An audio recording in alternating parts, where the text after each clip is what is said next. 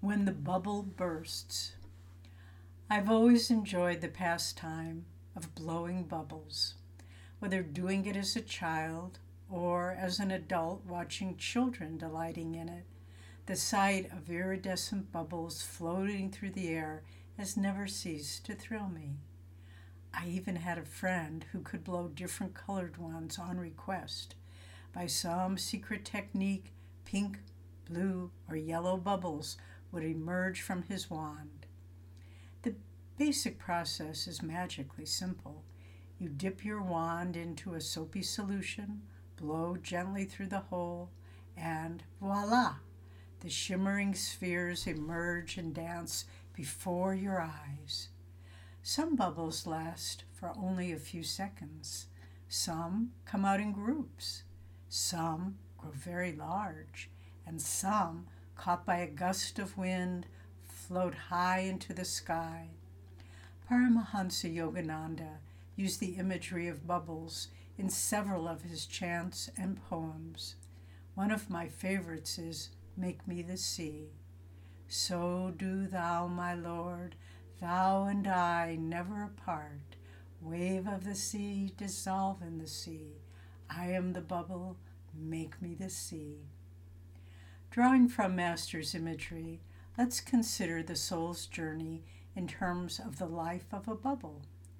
Just as we create them by dipping our wand into a soapy solution and then filling them with our breath, God creates our material body from his iridescent consciousness, then enlivens it with life force or prana. Like the bubbles, some souls remain in their bodily form for but a brief period of time. Some emerge in family clusters or spiritual groups. Some have a bigger role to play, and some float high into the skies of divine consciousness.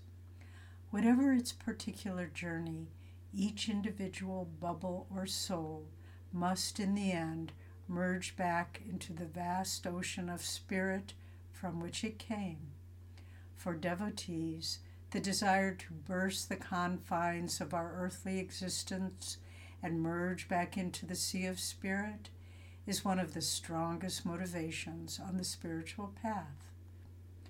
Will this loss of a separate existence be cause for sadness or regret? Not at all. When we become one with God, Swami Kriyananda explained, it is not that we lose all identity Rather, we expand our identity to infinity.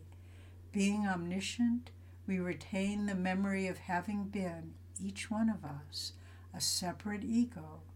In this way, Yogananda explained, nothing is lost in the infinite, not even the ego. We can revive the memory of individual existence again if ever the divine wills that we return to earth to uplift and save other wandering souls. When difficult events bear down and you feel discouraged or anxious, remember that the little bubble of your life is never separate from God's endless joy, peace, and love.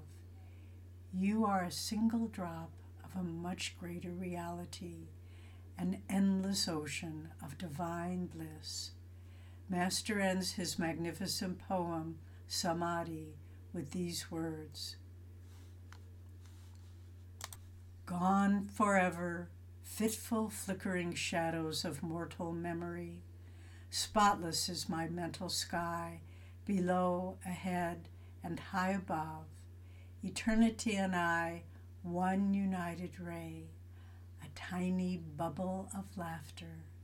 I am become the sea of mirth itself.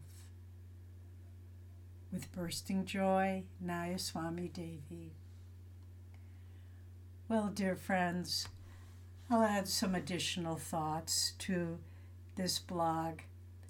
I think it's very, very helpful, although it perhaps seems something beyond our grasp, but it's very, very helpful to really dwell on the thought that we are much more than our limited individuality.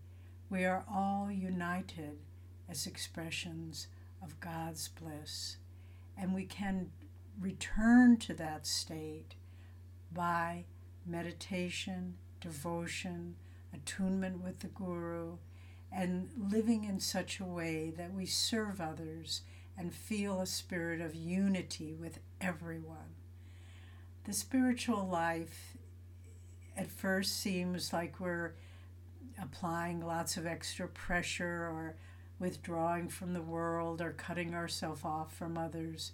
But the more we explore it, the more we offer our lives into the spiritual path and into a guru disciple relationship, the more we know that this state of feeling this oneness is attainable.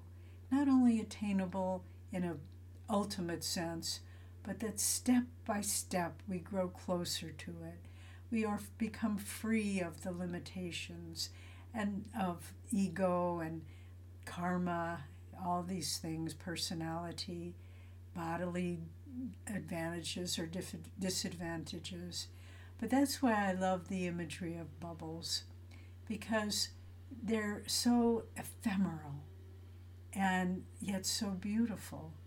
And in their beauty and ephemerality, they're a wonderful reflection of who and what we really are, that we're never uh, bound by all the burdens of this world, but not only we spoke of joy and freedom and love, but also we need to remember freedom.